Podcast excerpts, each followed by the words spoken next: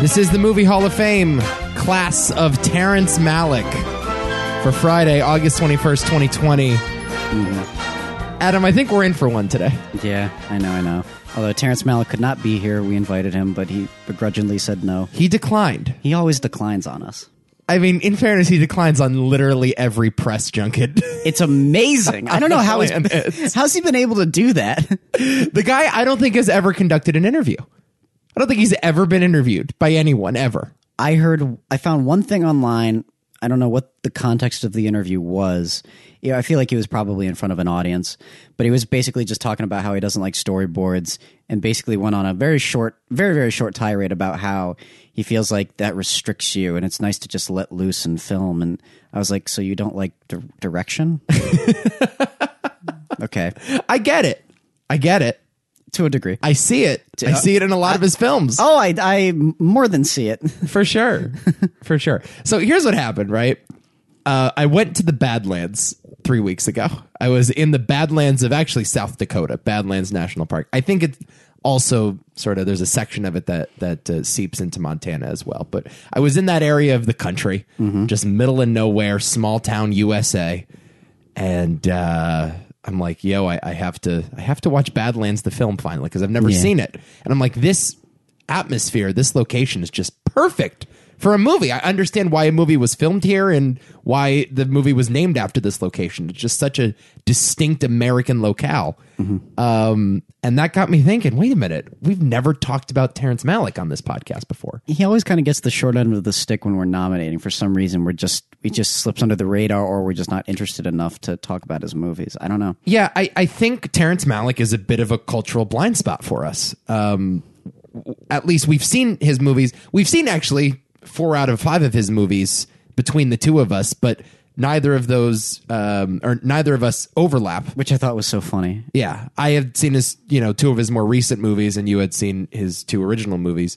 Um, and yeah, so we never really had any common ground to get the conversation going, and uh, I think this week we finally took advantage of that. yeah i well, before it was like a perfect storm of not working Right. and i think that was part of it the fact that i had seen his earlier films and you had only seen his later films Yep. so yeah And I, think also we had sort of a different interpretation of who Terrence Malick was because of that. Eh, Well, I, I I think so. Yeah, I mean, absolutely, because I think his earlier work is mm, a lot different from. I mean, it's very different. It's also very much the same. Yeah. it- it's it's his youthfulness shines through much more in his earlier films obviously but you definitely see sort of the the weathered old man come through later on I think maybe his technique, his cinematic technique has evolved over the years and maybe maybe evolved is not the word, just powered up over the years. It's become more distinct and more free flowing and there have been more shots of blades of grass and more shots of treetops. But I think his interest has remained the same. I think what he was interested in in 1973 is still what he's interested in 2020. maybe yeah i i think uh yeah, I guess that's a good way to put it. His cinematic technique is still there. He, I mean, there are some techniques that follow through even from Badlands all the way up into uh, uh, Tree of Life. Some of his, inst- I think, his interests interests now are a little more broad, and Yes. I think I think he's uh, I I don't know m- much more loose with how he tackles those ideas. Yeah. he's being very uh, artistic with it. He's much more of an auteur in the purest sense later on. That's certainly true. Mm, Yeah. not to say that he wasn't earlier on, but at the same time, there's he's more distinctly that now. Yeah, no, I think he hit his experimental period very late in life, which is unique. I think he made his first feature at 33. Um, that's when Badlands came out. And he does this really fascinating thing. Does it follow up in 78 with Days of Heaven? It is critically adored. And then he goes away for 20 years. Yep. And I guess he like worked on scripts in that period. There's no like um, concrete reason why he went away. It's not like he was dealing with drug addiction or, uh, I mean, it's possible he's not forthcoming with anyone. Well, he's a recluse. That's why. So Right. No one really knows anything about him. Yeah, he just sort of went away, and it's like, when is Terrence Malick coming back? This dude just threw like uh, an incredible two heater there. Um, comes back with Thin Red Line in '98 and starts again ramping up production. Does two movies within relative succession of each other, and then like in 2012 he just like fires up the Malik machine again and has like doubled his output in Yeah. the last 10 years. He is more productive in the 2010s than in any other decade. And he, again, has been making movies since the early 70s. I don't think there has ever been a director quite like that. And it's really a fascinating story. Uh, it made even more fascinating by the fact that he is not forthcoming about any of it. I like that though. Yeah, It's better to have Terrence Malick than Nicholas Winding Refn's, that's for sure. certainly. Uh, I would love to see a movie about Terrence Malick. yeah. You know, at this point, because I think he's such a he's starting to become more of a mythical director nowadays. I would s- I would say. Apparently, his last movie was remarkable. Yes, I've heard A Hidden Life is really good. Um, but there are a couple in there uh, To the Wonder in 2012, Night of Cups in 2015, Voyage of Time in 2016, and Song to Song in 2017, all of which got uh, some critical flack. Yeah, I mean, movies movies of that nature, I think, are generally going to uh, attract some detractors. It's just sort of how they are. I mean, they're, they're open to interpretation, and not everyone's going to vibe with it. And you, it's it's very much a case of you're in his later work, you're either on board or you're not. Right. and if, you know what you're getting at this point, Yeah. right? You Yeah. know what you're getting. And Yeah. there's no excuse walking into Song to Song cold. No. On a Tuesday afternoon. I I wonder what this Christian Bale movie's all about. You know, you have no excuse at this point in your life. Yeah, I, I, it's it's better for us, I think, at this point because ma- I mean, honestly, it was. I think it it helped me seeing so many films before entering a Terrence Malick movie later on, is because like I am very used to movies like this with these kinds of sensibilities and attitude attitudes towards filmmaking in general. Sure. You So- went to film school. kind of. you see a lot of movies like this in film school. Yeah, no, I, it was it wasn't like a, a dramatic radical experience for me on the whole. It's not like like this this this stuff is completely alien to me. Right. And I'm sure, yeah, for some mainstream film goers, it can be. Uh, yeah. Here, here's my problem, right? I saw Tree of Life in 2011 when it came out. It was nominated for Best Picture. And I was, I don't know, what, 15 years old when Tree of Life came out? And I was a punk little kid that, like, loved the Die Hard movies and the Star Wars movies and shit like this. I'm just. Here, here's the thing about 15 year old Nico a populist to the end. You're not that much different. Yeah, I, you know. You're not that much different. just a populist through and through to Yeah. the bone. And I think I saw that movie and I'm like, why the fuck are there dinosaurs in this shit? Like, thanks, but no thanks, Terrence Malick. And then a few years later, I saw The New World with uh, an older, more mature eye. And I'm like, oh, wait a minute. I think there's something here. But I think I was still sort of scarred by that experience in 2011 watching Tree of Life as a punk 15 year old. And uh, I, I just always thought of Terrence Malick as an inaccessible art house director, not knowing that his first movie is pretty much a crowd pleaser. Yeah, you have that flaw though. Sometimes, I mean, you, I mean, it's funny. I just brought up Nicholas Winding Refn. I understand your reservations for Nicholas Winding Refn, but you've only seen two movies by him. Correct? Oh yeah, definitely. you like, and I, I think about your tastes in films, and I, you would fucking love his first two movies Uh-huh. because they're they are so much like like the Safdie brother movies, Mm-hmm. D- like like they were the Safdie brother movies before the Safdies became a thing, Right. And I don't know whether or not you would fall in love with Bronson, but you would certainly have fun with Bronson. You would Yeah. have- you'd have a lot of fun with that movie. So, yeah, I I you shouldn't don't don't cast a director off because of one movie. Yeah, no, I get it. I understand. If I if I saw Boxcar Bertha before any other Scorsese, yeah, movie, no, I get it. I, I get it. Look, I was just a lot more allergic to artsy fartsy shit in 2011, and I've grown a lot, man. Okay. And I think that's part of what this podcast is. Is I'm going to Oh. show how much I've matured in the last 10 growing. years. You should really revisit many movies. I think. Okay. that you didn't necessarily understand. the Maybe first time. one day. They're- I can't. I hate saying I didn't get it. It's more like didn't vibe with you the first time. Yeah. Yeah. Well, I didn't get Tree of Life when I first saw it, but I did rewatch it, and um, we're going to talk about it when we get to it. Uh, Malik, man, fascinating guy.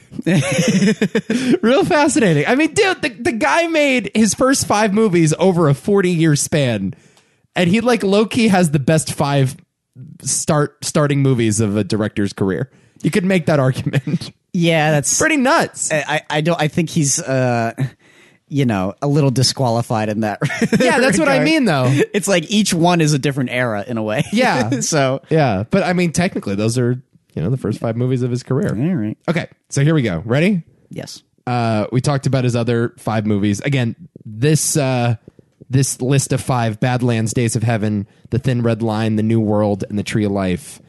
Um, are his first five films, all the way from seventy three to two thousand eleven. Uh, both Badlands and Days of Heaven are in the National Film Registry, um, and I'm sure some others are on their way someday. Uh, Malik, fascinating dude, born in Illinois, shows definitely Certainly. he makes American movies through and through. He has a degree in philosophy from Harvard, which also shows in his movies. Yeah. Type of movie a philosophy major uh, makes. And uh, yeah, has some family issues. Although he's a bit of a recluse, doesn't do interviews. Um, Malik's younger brother committed suicide. I think uh, definitely inspired some of the plot of a future movie of his.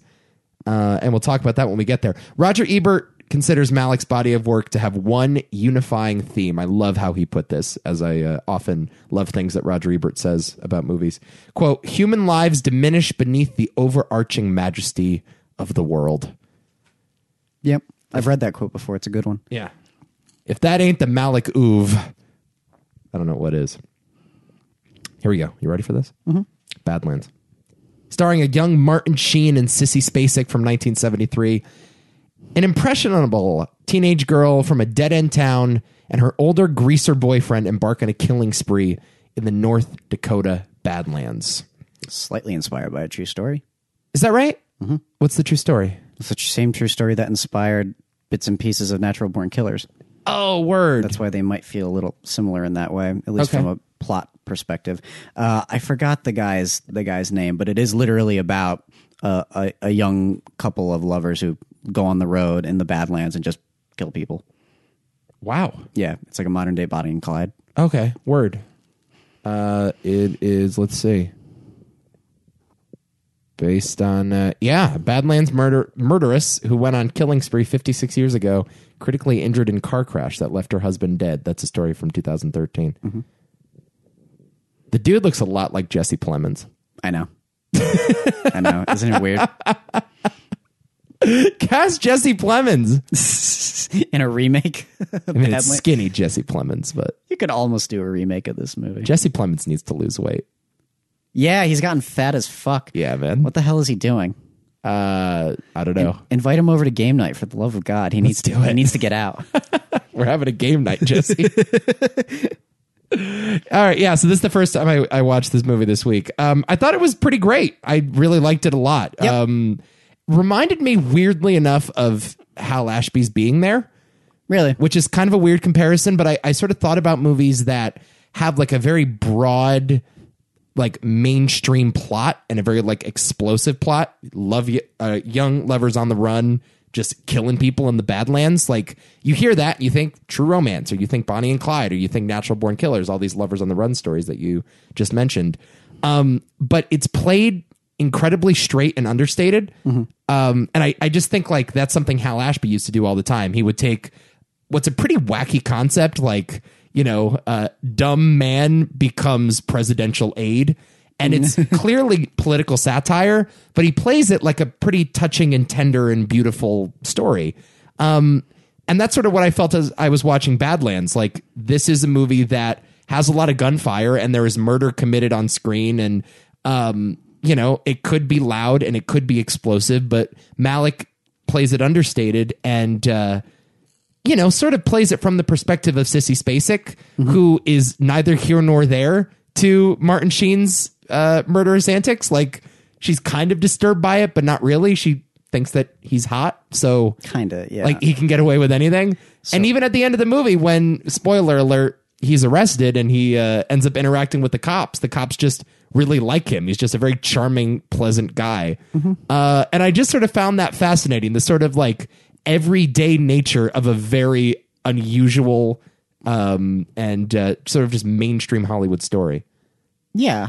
Yeah. It's like a breakdown of that kind of thing, though. Like it take, takes these characters, like I said, very seriously and humanizes them quite kind of like right off the bat. It's one of those things where it's like the moment he kills his first victim, which is the father, I believe, it's like you kind of understand why he would do that. And in that situation, he- it's it's Well, maybe you don't understand it, but you think to yourself, he must have his reasons. I suppose yeah. know? you you and you feel worse for him than your normal serial killer. because he's a like- serial killer. Yeah, maybe I wouldn't go about it that way. No, but, but- I get it, man. you, you, you come at that perspective. I mean, this is very much like again, it's obviously a '70s movie where it's like kind of uh, uh, frustrated by authority and and sort of uh, parental figures and sort of rebellious towards all that structure. In some ways, Yeah, in some ways, yes, but you know, not in a way where you would imagine Rolling Stones music playing underneath it. You know, no, but like I, maybe that's the Terrence Malick uh, uh, voice coming through, where it is so like just in touch with the human condition and like nothing else. Mm-hmm. It's all about like how we get in touch with nature, even if we're going to be doing terrible things. Yeah. and um, yeah, uh, this is yeah, this is, obviously this is the first Terrence Malick movie I ever saw. So it's one of those instances where it's like when you were telling me sort of your criticisms towards it, I didn't get it, Right. Because I love this movie. Yeah. it's like one of my favorite. I like this one more than Bonnie and Clyde. Uh, yeah, I think I might too. I like this one more than most, you know, lovers on the run stories. Yeah. Because it's it's so unlike anything I've ever seen. Yeah, It's just so committed to just taking its time with these characters on such an intimate level. And like most Malick films, is just obsessed with detail and like the little things that they do that sort of strengthen, strengthens their relationship. But uh, it also has a very clear focus and direction, like you said, with Sissy Spacek's character. And um, man, it's like, it, yeah, it's about two people killing other people, but it's got so much heart. it does. It's got so much heart. Yeah. Yeah, it does. It's it's like a very like oddly comforting movie in that way, and you sort of enjoy this this fucked up journey that they're going on, Mm-hmm. and it's it's all the more horrifying when that stuff is kind of broken up and you actually start to feel danger for them. Mm-hmm. I mean. I think of like that scene where he goes into the woman's house, and you have no idea if he's actually going to kill her in that mo- in that moment, Yeah. or if he's going to kill Terrence Malick, who actually shows up in that moment. oh right, yeah. the guy who oh shows yeah, he comes to the door. Yeah, yeah, yeah. which was like I remember seeing it because knowing a little bit about him, I'm like, oh my god, he put himself in this movie. yeah, yeah, yeah. That's amazing. yeah. Yeah, like like it's just it just I I I, I maybe like, like that's why I responded it- to it so well is that I was like I didn't I don't I- I- movies like this are fairly predictable for me and while I knew I knew he was going to get caught I, d- I just didn't expect the movie to I don't know uh b- be so warming in this way so it Yeah. was oddly unexpected to just to sit down and, and then like just experience it and appreciate it Yeah, no, that's what I mean when I say that it has a Hal Ashby quality to it. Yeah. It's like I, very few directors would play a story like this as warmly and as understated. Um, you're 100% right. It still has a lot of focus on nature, like the natural vistas, although not as, you know, big a part in this movie as it is in, say, The New World. Um, it is uh, still a, a, a movie about you know man's uh, disgusting behavior in the backdrop of this beautiful majestic um, landscape and uh, you know i'm a sucker for that or if, if you go into it with the right state of mind you can be a sucker for it yeah very interesting that they play the true ram- romance score essentially at the beginning I was telling you that yeah you did tell me that it's all it's nearly identical which Yeah. might have been on purpose i don't know you would think i Hmm. think so it's so similar must have been. So, yeah. Tarantino must have written in the screenplay like there's a xylophone score a la Badlands. it makes me wonder whose choice that was like uh, if it was tony scott's or, or even hans zimmer Yeah, didn't Hans Zimmer do the True Romance score? yeah he did Yeah, yeah. It, it's almost identical, um, and it sets the tone quite nicely, actually. Um, yeah, I, I think at first I was sort of, I, I was sort of off put by these performances. I, I think both uh, Martin Sheen and Sissy Spacek are awesome in this movie, uh, but yeah, they don't play it the way you're used to either of these actors playing it. Like you're used to seeing Martin Sheen in Apocalypse Now, and you're used to seeing Sissy Spacek and Carrie. And this movie came out bef- before both of those movies. This is sort of a star-making performance for the both of them. Uh, but like when Martin Sheen kills Sissy Spacek's father, she barely reacts, and then they burn down their house and run away, and neither of them react. Uh, and you know, it took me a while to get what Terrence Malick was getting at here. Uh, but these two are sort of just going through the motions of Bonnie and Clyde. Like they're just doing what James Dean would be doing uh, in a movie like this. They're not actually, you know, um, they, they don't have any purpose. They don't have any reason, and nor does Terrence Malick really care what the reason is for their behavior. well they they, they it's the they're characters that think this is what they should be doing, and I guess that's what I was alluding to when they're saying we have to like break away from society because you know fuck the higher ups. Yeah. it's like when you see them at the river trying to get by on a river with literally nothing but a tree. yeah. It's like wow, these people are pathetic and they don't know what they're doing. That being said, they're they're pretty happy. And Right. That that's sort of the weird dichotomy that you have to contend with. It's like, is this really that much of an issue if you know the, these people can live happily? Right. Which is maybe the, a very very lean version of the themes that he gets at for many of his other films. But it's it's interesting that that's where he starts. You know, so even even here he's just that close with nature and spirituality. You know. Yeah, I don't get the sense that Terrence Malick believes i- you know in this like we have to get away from society we have to break free from the man fuck the man fuck the rich eat the rich you know like i, I don't um, in, in the way that maybe like oliver stone believes that. No, no, no, no. you know and that's why you see these two movies and one is like so just f you to society and this other one is just like yeah all right these guys sort of believe that uh, what they're doing is just and what they're doing is noble but i'm really more interested in what their feelings are as they go through it i'm not really interested in their motivations or their reasons Yeah. um and also like i'm just interested in those blades of grass and that tree and that's cool i mean i'm cool with that i wish that more directors like this tackled material like this Yeah. Yeah, I agree. I agree. Yeah. Maybe that's something Todd Phillips should have done. no i don't think so But you wish he had, I guess. I suppose. It'd be interesting to see what his attempt would have been. maybe i want to see todd phillips do a thin red line maybe something like that Okay. you know I have thought about this movie and it's like I could see this movie being remade by like a great director and it's still like translating well today. yeah i, mean just- it's a universal story right Yeah, exactly. I, I just I really enjoy these kinds of stories, you know. But again, like th- what what makes this one so good for me, like you said, is just sort of uh, um, the, the the emotions behind what they're doing, s- not so much the plot itself. Because I mean, I just like it when characters are put into what would feel like a tough situation for anybody, but to see them react the way that they do with just such uh, I don't know, just su- such a down to earth quality where they're just kind of carefree about it all, Mm-hmm. and that you, they shouldn't be carefree about it all, but they just kind of are. There's just. I- Again, it's about serial killers, but there's something very endearing about the story. oh yeah. Yeah. endearing about these people yeah. like you kind of understand why sissy spacek wouldn't leave Well, she's so naive, and in a way, it's almost a coming of age story for her. Yeah. like like just breaking into it and understanding life through this the, to the through the the the what am I trying to say? The window that is Martin Sheen's character. Yeah. it's an interesting way to introduce a character into those ideas. Yeah. Uh, I thought the uh, their little like forest setup was incredible. Do you remember like the the jungle gym essentially they Yeah, had like set with up? the bullshit hut. I love the little like Vietnam style like foxholes that they made. Yeah. popping out with a shotgun. It's just great. How long did it take them to build that? I don't fucking That's what I want to know. incredible forest setup. Um, and yeah, I just I love the ending. I just love when Martin Sheen walks up to Sissy and's like, "Yeah, too bad about your dad." just the matter of factness of it all uh, is quite haunting, but also again beautiful. And all the stuff with the police just made me laugh out loud. I, I loved every second of it. I'll tell you who he looks like: James Dean. Yeah, really good. a lot of truth to people responding that way to serial killers. By the way, Yeah, for sure. so For sure. Well, he's just like a nice guy. I don't know. yeah. Yeah, you get it. Everyone loves Edmund Kemper for some reason. Absolutely. You guys. Pizza. you guys. Best line of dialogue in the entire show. All right, that's Badlands. Uh, shall we move on? It's a wonderful movie. It is a wonderful movie. Um, Days of Heaven is next. Dairies of Heaven. 1978, not to be confused with Days of Thunder, Tom Cruise movie. I always confuse this and Heaven's Gate. And Oh, I- really? I don't know why.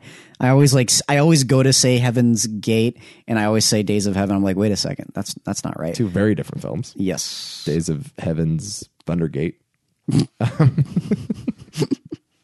Starring uh, Richard Gere, Brooke Adams, Sam Shepard, and Linda Manns. More on her later. Winner of Best Cinematography at the Academy Awards, also nominated for Best Costume Design, Sound, and Original Score. A hot tempered farm laborer convinces the woman he loves to marry their rich but dying boss so they can have a claim to his fortune. Uh, you saw this a while ago, right? Yeah. Uh, the I again like I don't know. Maybe this is a quality of the movie. I don't remember as much about it as I probably should. I remember the now kind of iconic score, which I'm sure you were like, "That's where that's from." yeah, yeah, yeah, yeah. yeah. Uh, and I remember Sam Shepard being remarkable in the movie. He's really good in the movie. Uh, and I remember the story just being like very like like again similar to Badlands. Like it's a it's a terrible thing that these people are doing, but it's you understand exactly why they're doing it, and it's heartbreaking that they have to do it. But there's sort of that uh, East of Eden quality where we just have to get by. You know, Yeah. I mean, that's that. It, it feels like a John Steinbeck novel through and through. Uh, and yeah, like I sort of like it was just very hypnotic as well with that incredible cinematography, and it. uh, yeah, I, I, wh- I, I don't know though. Like I, I remember liking the movie. I know I, did, I wouldn't say that I loved it when I saw it, but I mean, maybe I should have watched it again. But yeah, I, yeah. What'd you think? Uh, I was floored. Okay, okay. I was fucking floored by it. good, good. I was uh, seriously, dude. I was absolutely blown away by this movie. I thought it was just like remarkable in every way. All right. and it might be my favorite movie on the list. Wow, okay. Like it, it's like just that stunning and captivating. Uh, okay, I have a, I have a bunch of notes. So what do I want to hit first? Um, first of all, the, the sound design Mm. in this movie like with the wind and the grass and all that. incredible. I I was actually struck at the beginning. I don't know if you remember the scene where Richard Gere is at the steel factory and he kills the guy. Yeah. Um, but like the sound of like the steel machine, whatever the hell that you would call that, the smelter. I don't know. Okay. I'm not a factory guy. I'm not a big uh, factory stan. Um, but like the sound of like the steel just clanking on itself as he murders the dude, I'm just like, oh wow, it's this type of movie. It's just like immersive. I wish I saw this thing in the theater. And then later on, when like the locusts are invading, Mm. it's like the invasion of Normandy, but it's on this little like town in Texas. I remember that. scene. That was like I remember that being like one of my favorite moments. Of the oh entire my movie. god, dude! It's just terrible. as Yeah. the as the field becomes engulfed with flames, like it feels like something that Terrence Malick lived. Yes. it's because that's what locusts would be to anybody struggling to be a farmer. Like if a lo- if a swarm of locusts come by, w- our entire livelihood is ruined. Yes. so it needs to feel like it's almost like a war that's happening. Yes, we've lost Poland essentially when the locusts come. 100%. And I'm not the biggest nature guy. Like I can get down to some episodes of Planet Earth from now from you know time to time. yeah. But like one of my reservations with Malik and one of the reasons why like I always had that dissonance is I- I just didn't get it. I didn't get what he saw in nature that was like so full of conflict. Like I saw a lot of vistas and I appreciated those vistas. Like some of the mountains that he's looking at in Tree of Life are pretty gorgeous and everything, but I didn't understand what he found so compelling on like a cinematic level. Like what about Yeah, this it's true. is like just speaks to the human condition and speaks to the conflict that we face on a day-to-day basis. And in this movie I just totally got it. Like everything was just clicking for me at every moment. Like I totally understood why I was looking at blades of grass and hands brushing over them as we've seen in so many Terrence Malick movies. I understand why we saw the flames engulf this field. I understand why we had so many close-ups on those locusts. Like there was there's so much detail paid to every walk of life and what they what they contributed to this ecosystem like this was such a fully realized world and i don't think i've ever been more into nature than i was in this movie I feel that way about a lot of his movies too, though, where it's like human beings are just as uh, a part of nature as the birds or, or the grass. Yeah. and we we sort of inherently have a relationship to towards it just because you know we are part of that life and ecosystem. Yeah. So like to make a world to make a movie that it takes place in this world, you almost have to address it. Almost feels like uh, his his en- sort of encompassing ideas, where it's like we are spiritually connected to it in almost every way, Uh-huh. even if we don't know it. yeah i mean and there is such a just clarity of vision from the cinematography to the direction to the acting like everything just feels a part of one piece and well that's the thing that really stuck with me like after the fact like like even today even though i haven't seen the movie in quite a while just the the the look of the movie Mm-hmm. and just li- like I said with the cinematography, just that vision is so so distinct to me, Mm-hmm. and it's very unforgettable. Yeah, I mean, they shot most of it with natural light. Uh, that Oh, was- that's obvious, though. You know, Uh, yeah, it's uh, yes, and Malik is quite fond of doing that. Um, he insisted upon that in New World and Thin Red Line, and I think Tree of Life too. Uh, but it's all shot in that golden hour. It's one of those first movies that sort of takes full advantage of that 5 p.m. to 6 p.m. Yeah. time slot where you can just uh, you know every shot just looks like it belongs on a wall. One framed. thing, one thing I love about like because I'm actually sort of a proponent of that myself. Uh-huh. When I when I've ever worked on a short film with someone, I've always been like, why don't you just use the sun here? It looks so much better. And listen, that could become a a cliche too. Sure. Uh, Emmanuel Lubezki is certainly uh, a flawed in that nature, at least with The Revenant. I was sick of it by The Revenant. Yeah. yeah. But if you know how to use it, it's perfectly fine. And I, I, generally speaking, at least in my experience, it can be uh, at times like a, a, a much more uh, pleasing story to be soaked in, I suppose. That's certainly true for me with uh, uh, Malik's later films, at least more, at least more obviously. Uh, yeah, and so it's it's just an incredible looking movie. Uh, it- it's an incredibly directed movie. Um, it's it's tight, man. It's only an hour and a half. It's not like a three hour director's cut of New World. You know, I looked at that too. I was like, I, I, because I, was going back and checking the time limit for all the mo- the movies, and I was actually surprised by how short Days of Heaven was because I remembered it being much longer. And I think that's just because, from my memory, the the editing pace is very deliberate and it takes its time, and for, Yes. it was a little more methodical. So, so technically slow but intentional. Yeah, I think that's the thing about Malik. Like you call his movies slow. I don't really think of them like that. I'm I'm never bored in a Terrence Malick movie. There's a lot happening on screen. He doesn't hold on a shot for too long. That's one of the things I noticed watching all of his movies. Like it's you know not like you're wa- like I just watched First Cow for example. Like First Cow is one of those like independent period pieces that's in fashion now where directors seem to hold on a shot for three seconds too long. Um, I Malik doesn't do that. He cuts quite a bit. His editing is pretty frenetic. Yes, it is. It's You know? super frenetic. I was going to say it's just the the progression of like one scene might take a while to get over with, but yeah, I guess on a plot level they're slow, but directorially they're not really. slow's not a problem though like to me it's not i mean it's okay to call a movie slow there is such a, a, a stigma towards saying a movie's slow and i'm like that doesn't inherently make it bad so The shining is slow to me but Yeah. but in a good way alien is slow to me but in a good way Sure. uh i- if your movie's pacing is inconsistent It's a problem, Right. That that tends to be where it throws me off. Where it's like, okay, we're in this rhythm now, and then you grind it to a screeching halt, and then I'm like, okay, I can't. I, it, ugh, it's like whiplash. Uh-huh. And then when, what you're stuck in is just like, okay, get on with it. If you hold on that, I I adjust to the movie pretty quickly. Yeah. So I, I if if your movie's going to be slow, commit to it being slow. If it's going to be fast, commit to it being fast. Yeah. But again, I, I feel like Malik puts enough visual stimulation in there to keep your attention. Oh my god, does he? know? it's like it's like his movies are just so like like I mean, I, I think the images are quite rewarding and there's a lot to derive from them, but like half of it is just like, wow. Yeah. Wow. You know. you could just sit back and enjoy his films in that way too. Right. Yeah, you got to fall into the rhythm of it. You can't pause his movies and get up for a drink like every 10 minutes or else No. it's going to throw you off. Like you really need to sink into the rhythm. I did that for like the hour mark. Yeah. I got up to pee or to get a drink or something. Right. You got to be careful with that though. You can't overuse the pause button in a Malik movie. No, no, absolutely not. definitely not. Um, and okay, so here's the main thing I want to get to. Uh, the Malik narration is uh, a trope. Yep. It's a major trope, and I think has gotten a bit unruly over the last few years. Maybe. Uh, I, when I was watching it, one of his later films, because I knew that these first two movies had um, um, um, voiceover in them and Yeah. some narration. Uh, I wasn't expecting every single movie, Everyone! to have narration. From multiple characters, by the way. Yes, yes.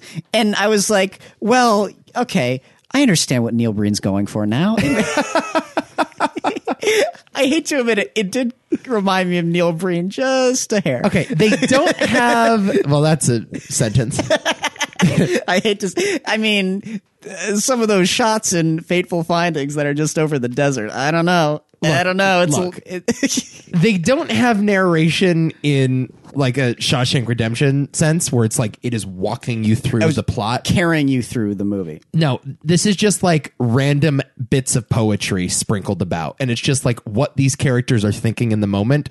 And you could take them out of the movie and it's the exact same movie. No, it's just another way for his characters to express themselves in the moment. Right. In a much more intimate philosophical level than you would have otherwise. Right. He does this though in every single one of his movies. I haven't seen any of the newer ones, but I assume they're the same. I mean, Probably. why change at the age of 70, you know? It's just what he does. Yeah. Um, that being said, uh, the Linda Mann's narration, Linda Mann's plays uh, Richard Gere's younger sister, um, who is following him roaming around uh, through his travels. Uh, she narrates the whole thing. The entire thing is from her point of view. Um, it is, I think, the most remarkable narration I have ever heard in a movie. I remember finding it off putting at first because of her voice. She is then- unbelievable in this. There is there's like there's like a man, there's like such a freshness to everything she does. I don't know how you describe it. It's just like someone who maybe that's not even accurate. It's cuz it actually seems like she is she's always occupied this world and it's just kind of showing it to us. It's very it, man, I don't know how you describe It is how a 14 year old would narrate a movie. This is exactly how she would speak. kinda but like she's I, I i don't know it's it seems greater than that Yeah. it it, it, al- it again it seems like she's like like a, a more important part of the world than anybody else in the movie in a way Yes. it's it's very distinct and it's not like the other narrations in any of terrence malick's It's other- not like a narration in any movie I've ever heard before. yeah I mean, first of all, she has this thick New Yorker accent, like old school. "Eh, I'm just telling you about something, man. You know, I'm just, uh, you know, the he the guy was supposed to get sick, but he never got sick. He just sort of stayed the same. The doctors must have gave him some pills or something. Uh, you know, we went out to the farm and we planted some wheat or something. You know, and it's like so matter of fact, and it kind of feels improvisatory. I don't know how much of it was scripted, how much of it wasn't. Um, but it is so authentic and so American and so yeah that's true. i agree with that entirely yeah. And it's like I, I've met this kid before. Like I feel like I know this kid, and I feel like I had some of these thoughts growing up. And this is how I would think about the world if, like, my older brother pretended that his lover was his sister, and like got in a scheme with a, a rich millionaire in the middle of Texas. Like there is a there's a strange remove to the story. Roger Ebert talked about this in his review. Like there's not um the movie doesn't really go too far into the love triangle and doesn't really No. like develop these three characters that much but it's because the movie is squarely in that little girl's point of view um, and I really didn't find the plot here nor there. I didn't really care what, it- not what happened with that love triangle, you know? I mean, it's not about plot whatsoever. It's just that for for some one reason or another, the the the love triangle needs to happen for them to get by. I suppose. Yeah. Uh, I, It's just what the movie. It, that's what the plot is about. It's not what the movie is about. I- right? no, no. I mean, the, this is an example. I mean, with most of Terrence Malick's movies, his movies are more about the ideas than the story itself per se. It's just those are just the story. Just for him anyway is just a, a means to explore said ideas. He's more he's much more interested in that. And uh, from what I remember, that's what it was like here. Did her narration was it like? wa- I don't know. Was she naive, or did she feel like she knew what she she was talking about half the time? I don't. I didn't feel like she was like some angelic figure, this Okay. knowing, om- omniscient sort of presence that Okay. you know spoke with great philosophy, and that's what I like about this narration as opposed to the rest of them. Like, especially later on, there's just a lot of philosophical bullshit spewed in a Terrence Malick movie, and some of it I can forgive, others I I uh, I'm distracted by, frankly. Well, we'll get to that, and I, I will end up s- echoing your sentiments closely. Yeah, there's none of that here. This is just like the random thoughts of a of a 14 year old, as scattershot as they can sometimes be. But I'm sure even here they, they, they feel just as profound as those philosophical. I think they feel more profound because Okay, of their yeah. yes lack of philosophy. Yeah. yeah. I, I think that's entirely right. I think that's pretty prescient. Um, and yeah, I mean, just the ending just blew me away when she's like, "Yeah, this is my new friend, and now we're gonna hang out." Um, and it's just like something about the carefree nature of being 14 and living in this world, and it's a world uh, filled with uh, you know evil men doing evil things to one another Sure. and burning the earth to a to a crisp. Yep. And it's like she still maintains like this childlike wonder and like is devoid of cynicism and is devoid of the evil nature of her older brother and and her friend. And it's like, God, man, this movie floored me. This movie's unbelievable. It's hopeful. I, I agree with you. One of David Fincher's favorite films, by the way. Yeah. I'm so happy I saw it at this point in my life Oh, and I didn't watch it when I was like a snob in the, Yeah. in the 10th grade. It's not for for you know twelve year olds. It's just it just isn't. It's too mature for that. Yeah. Uh, yeah, this is an incredible movie with uh, just uh, incredible cinematography and Oh yeah. Oh yeah. Oh yeah. just breathtaking narration. And you should see it. I will. Oh, I've seen. Oh, I No, have I know, but others should see it. Yes, yes. I'm speaking to to them. to them. Watch it on Criterion. Oh, is it on there? I don't think it's on the channel. You have to buy the DVD, the Blu-ray. I may need to buy the Criterion. I gotta. I, I never say that, but I think I need to. need to give you a few of my Criterion's for you to watch. I need to own this movie. Badlands is also on the Criterion. I'm sure it is. I fucking love this movie, Adam. Yeah, I love it too. Love it. M- I, you know, now that I think about it, one, two, three, four. All five of these are on the Criterion selection. Are they? Yeah, all five of them. I need to pick up the New World on Criterion. I need to do it. I'm becoming a Malik guy. Are we gonna? T- Ooh, Is this what did I just hear you say about the New World? we'll get to that. Thin Red Line? To 1998 is when this movie came out.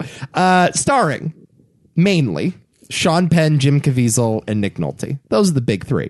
But there's a bunch of other people you recognize. in Shit this ton movie. of other people. Holy A shit! who's who of famous white guys. you might Oh My say. God, Among them, Adrian Brody, Woody Harrelson, Jared Leto, John C. Riley, John Cusack, George Clooney, and John fucking Travolta.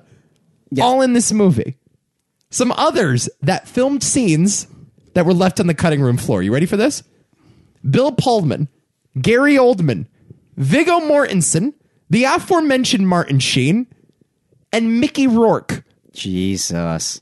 All filmed scenes didn't make it into the final cut of the movie. It's just like like inviting all of Hollywood to be in your movie. Yeah. it's weird. I mean, that's almost funny story about Adrian Brody, which I'm sure you've done your research about. This cracked me up. I'll read it right now. Jesus. Most of Adrian Brody's scenes were cut from the film without his consent, and he wasn't aware of these changes until he saw the film at the premiere.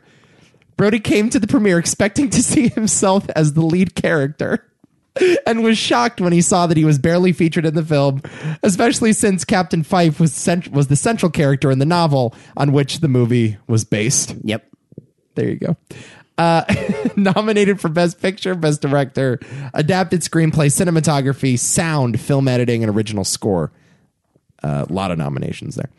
Uh, it was a, it is of course an adapt an adaptation, excuse me, of James Jones's autobiographical 1962 novel, focusing on the conflict at Guadalcanal during the Second World War.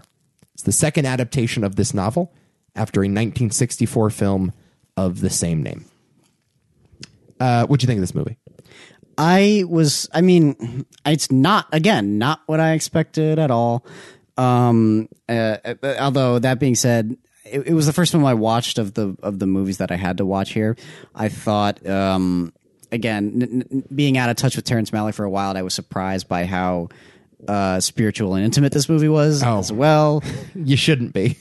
I know, I know, I know, I know. Um, I thought it had a tendency to get very melodramatic, um, in places that were a little distracting, and there are some characters. I don't know if it's the writing of them or just their performances, but they got a little annoying here and there. I thought otherwise, though, it was an excellent movie. Yeah, believe it or not, I don't think the the the the voiceover is funny. Where it's like I don't always understand what they're talking about, but I love the fact that they do it amidst the battles. I just think that's such an interesting idea because the movie is so like like half concerned with the chaos. It's like it's only there to to give an excuse to pop into these characters' heads. That's what the movie feels like to me is that we're throwing these soldiers into a battle and we're showing a little bit of the battle just to go back and see what this person is thinking of the battle or how they're feeling about the battle. And it just put put a whole new spin on like what it must feel like to be a soldier. It's so different to me. And again, so so honest, but it's not like in your face violent either. It's just uh, so definitely not. it's so unconcerned with with any of that and i just thought it was a, a very propulsive action movie, even in that sense. One of the things I was so floored by was again John Toll's cinematography, which I just like, whoa, this movie's so well edited, and just the, the the the movement of the camera is is such a. It, I just think there's so many fascinating choices with how it just traverses throughout a hill or a village, and I just thought it was such an interesting decision. Uh, yeah, I, I was I was into the movie. It's maybe a little long, but it- whatever. Um, yeah, it's uh, it's it's it's for me, it's pretty great. Okay. I'm I'm going to uh, give my review, but I'm going to preface it by making a rebuttal that I know I'm going to have to make, Oh, which is I'm going to criticize this movie, and uh, it's going to sound a lot like your criticisms of Dunkirk. But understand, oh, understand that I think that uh, each movie has its own set of problems, and they are unique.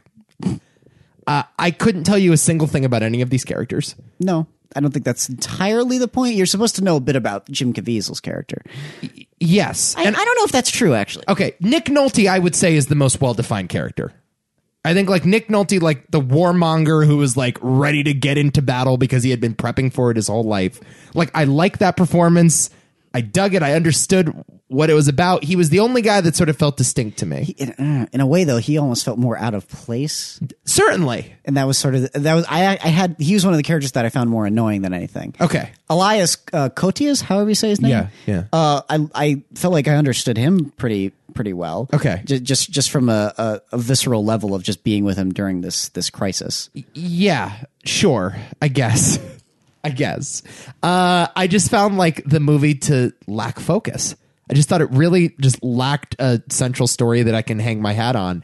And, um, you know, that's the thing with art house movies. And I have a lot of time, a hard, I have a hard time with art house movies a lot of the time because, um, you know, my, my theory is always it's like the David Lynch thing. You have to get the fundamentals right. Like you have to build the base before you can get crazy with it. Like before you start doing fancy dunks and three point shots, just hit your free throws. You know, that's my philosophy.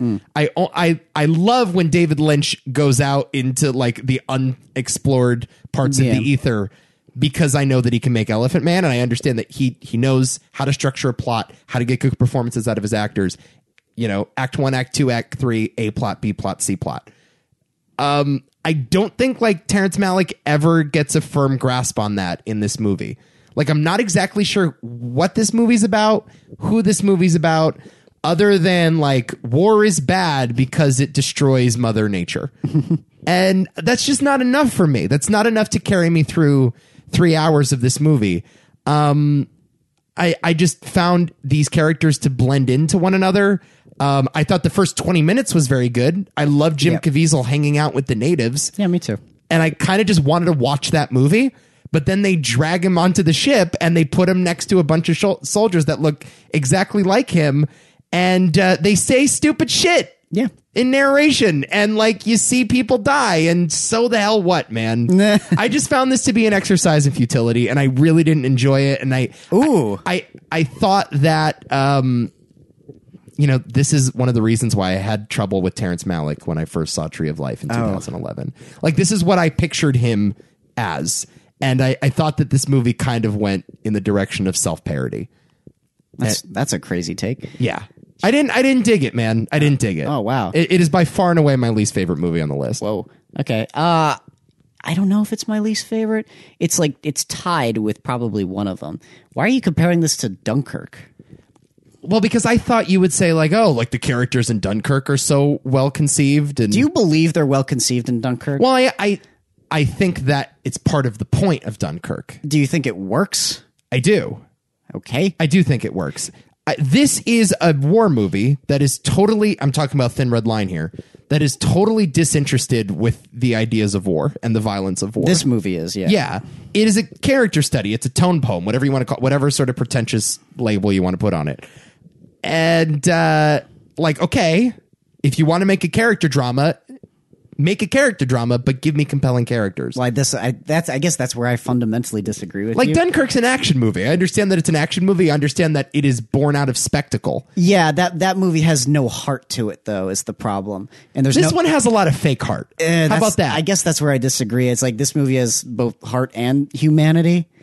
You know, I mean, there's a tremendous amount of intimacy to this movie in like ways that I don't think I've ever seen out of a war movie before. Not to say that it's the best war movie I've ever seen. It's maybe one of the better ones though for going in that direction. I just deeply appreciate its time with these people, even if I don't necessarily. I can't tell you their names, Mm-hmm. but I can pick them out in a crowd. That's certainly true. I couldn't do that in Dunkirk. I didn't care when anybody died in Dunkirk. That's also true. How about George?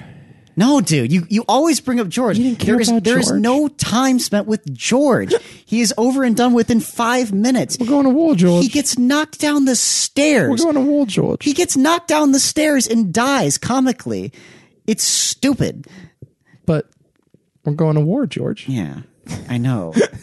I don't understand why you like that movie. That's a ugh, God. No, I found myself just sort of. What? Because Christopher Nolan? No, I just, I just, I, I Eh. found myself echoing your same criticisms of Dunkirk as I, I can as at I least watched this one. I can point to stuff here that it is at least like like worthwhile though. Like I said, because there's, I mean, there's not a a specific focus in any one character. It's more about the collective group, and it takes time with a lot of them.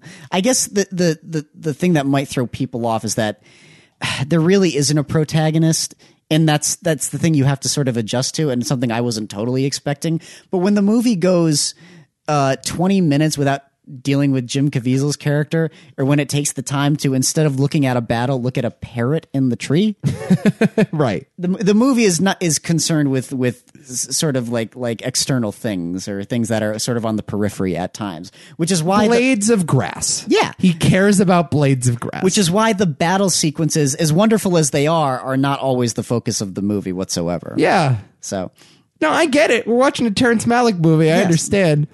The, the Woody death scene was cool, I guess. that's one of the weaker parts for me. I don't know. I liked I that. th- thought a lot of the problem with that one was in a way Woody's performance, but I do remember that. That's the other thing. Like it's at least distinctive, yeah. and it sat with me. And Jim Caviezel's death is wonderful, and just how long it stays with him, just to process the fact that he's about to die, but also be reconnected with a lot of his people. I guess. It's very sweet. Yeah. And, and I, I remember watching it and just thinking, like, regardless of the fact that it doesn't have a protagonist, it's incredibly human and incredibly touching and oddly very, very soothing to watch this movie and to just kind of soar throughout it.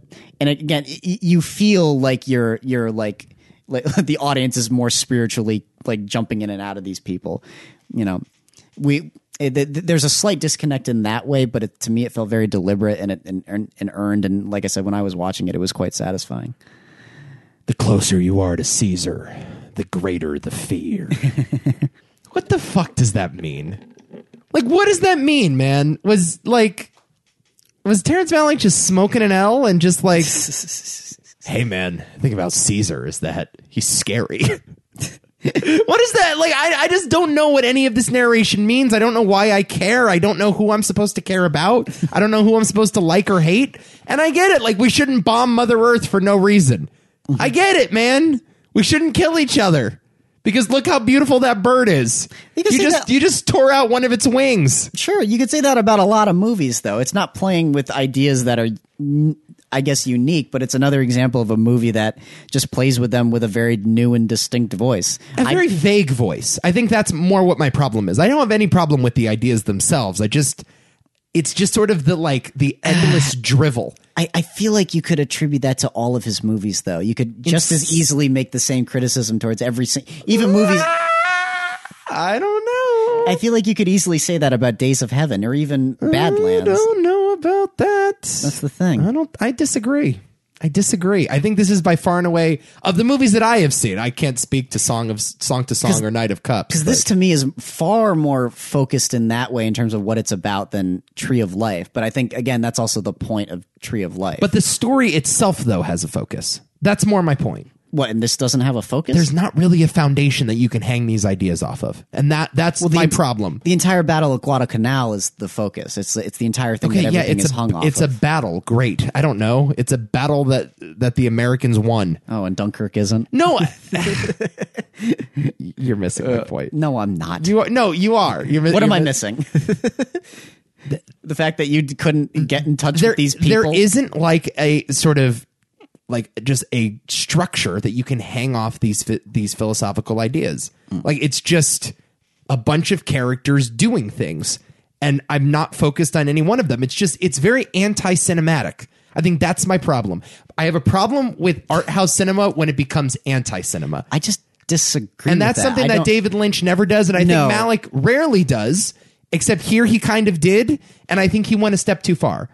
I don't know what you're talking. You about. gotta build the base, man. I don't know what. you- Let's let me use a metaphor that Terrence Malick Oh, no. would understand, man. You gotta get the roots in the ground first before you grow the tree of life. Don't you feel like the, Roots gotta be in the ground. Don't you feel like the first twenty minutes is doing exactly that? I like the first twenty minutes. How, th- then how did you not like like j- find that to be like the jumping off point for everything that comes afterwards? I, especially like again, if you look at the structure of the movie and everything that happens next to that twenty minutes, you know that's sort of what you have to compare it to.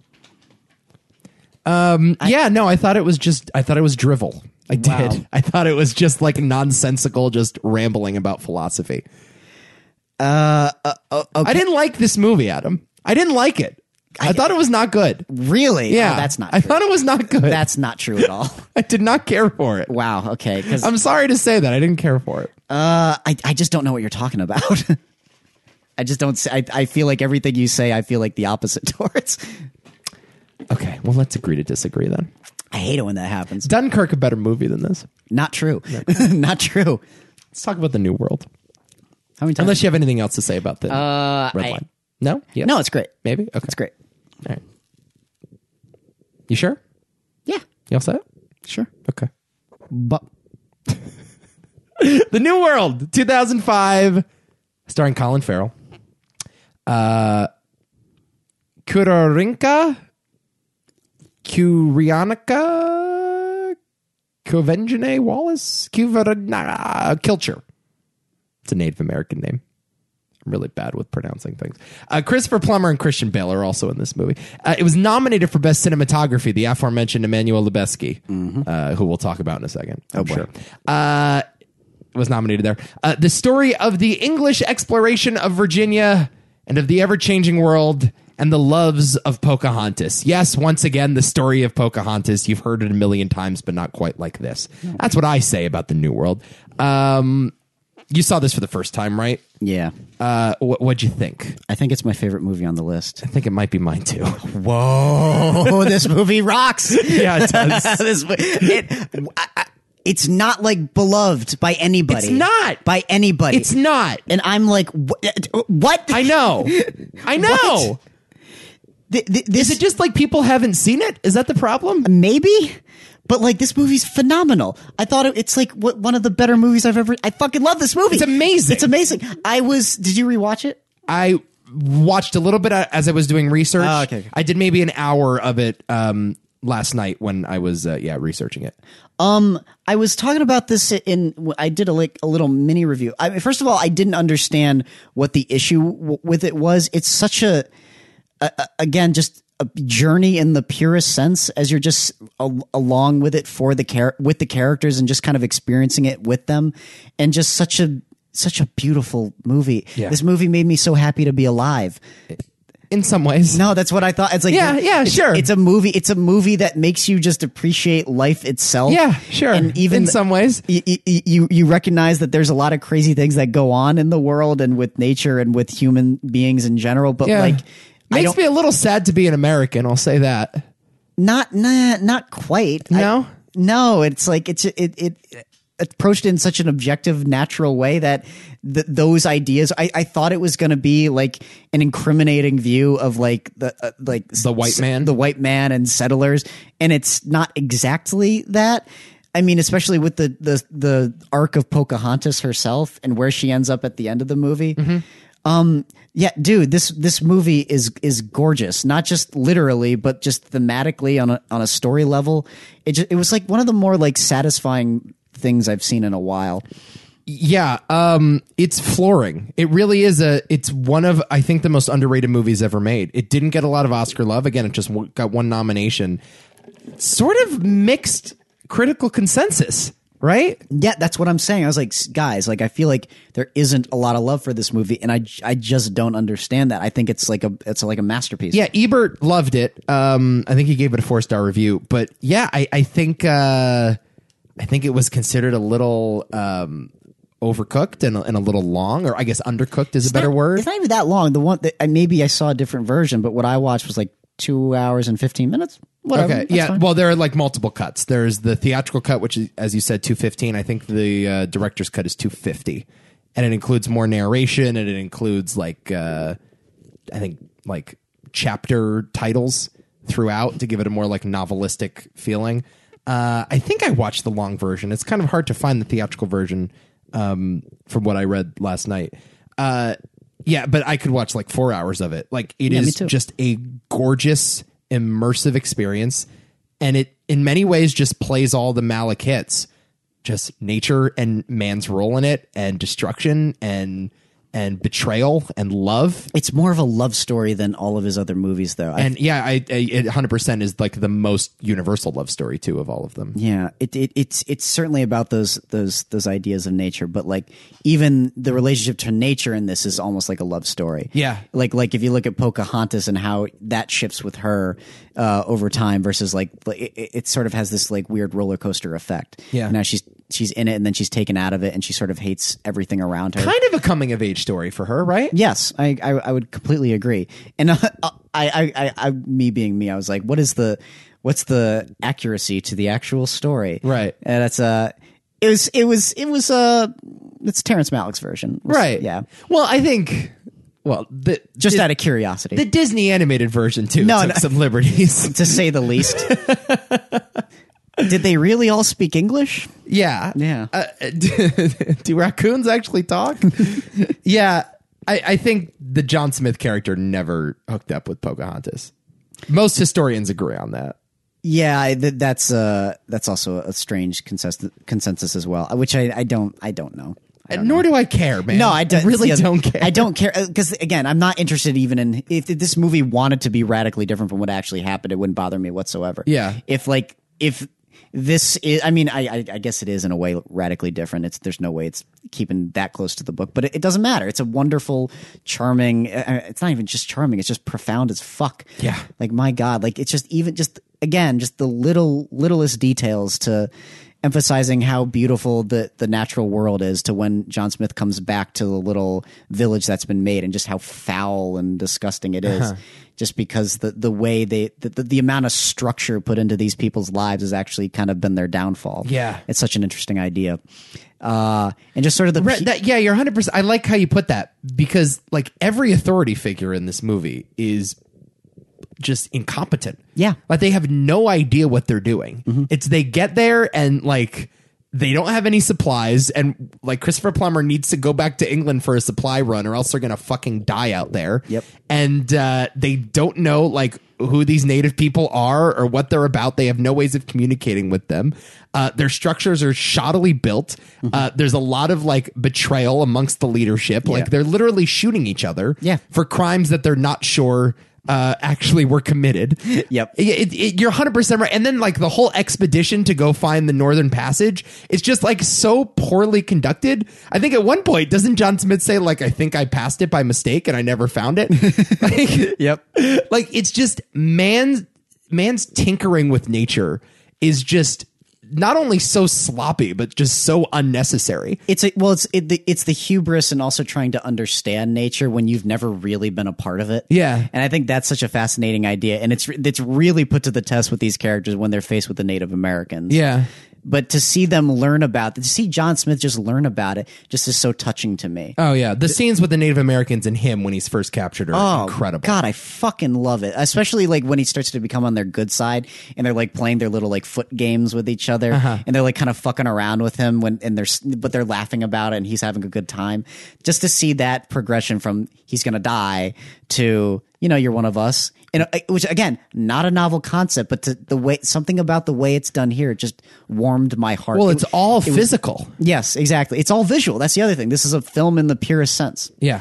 and we'll get to that even further with Tree of Life. But uh, Hmm. Yeah, but when they start like mimicking each other's like uh, postures and like the Native Americans begin uh, like mimicking the English with a cane as a stick using Yeah. using a stick as a cane and uh, you know John Smith just sort of just uh, doing a Native American impression I guess like that stuff was so heartwarming and you're right you've seen it a trillion times before you've seen it in Pixar movies before um, but it is it just feels so real and authentic and raw and pure Mm. and that's like most of this movie you try to explain the plot of any terrence malick movie to someone and you're like it doesn't really matter like there's just people in the middle of fields just staring at each other and like stroking some plant life and like eventually killing each other yeah, eventually killing each yeah, other. but it, it like just doesn't fucking matter, man. Like you're in the trance of the movie, and it's like this is the only world that I ever want to be in. it's a vibey movie as hell, and all of his movies are vibey. Yeah. But that's again, I'm not. I, when I go into any of his movies now, it's like I'm not so concerned with the story or plot. It's just like the world I am placed in. Yeah. you know, and whoever I'm going on this little journey with is all that matters. I, the story could do whatever it wants, as far as I'm concerned. Yeah. yeah, and here that's certainly true. I mean, just again, that's that's what I'm saying. Just the, the most powerful moments are the littlest moments, or littlest details rather, when um, like he's trying to learn how to uh, uh, speak the Native American language with Pocahontas, and just the way he looks at her, the amount of like like love and sexual tension. Uh, Oh, There. It's an incredible romance. It really yeah. is. And I think the girl was actually 14 at the time that she filmed it, right? was she 14? I think so. oh boy, Yeah, so it, it is kind of strange that Colin Farrell was getting that like up close and personal with a 14 year old. well, two. I mean, that's uh, Pocahontas, from what I understand, was also like Yeah, 14 no, years old. sure, that 100%. And like, it's great that Malik wanted to maintain the historical Authenticity, accuracy. but- Yeah, it's good that he didn't like cast Scarlett Johansson as like Pocahontas. You know what I mean? I was trying to figure that out. Like, who this is? I, I, I, I this is having like that effect where it's like, oh, this is so sweet and and, and romantic, and it's you know, it, it it it really makes you fall for these characters. But I'm almost positive this girl is too young. Yes. N- but I don't think like there's ever any explicit nudity or like there isn't. yeah, there. It, I think it's pretty tasteful, um, and he does the best he can with a kind of tough situation there.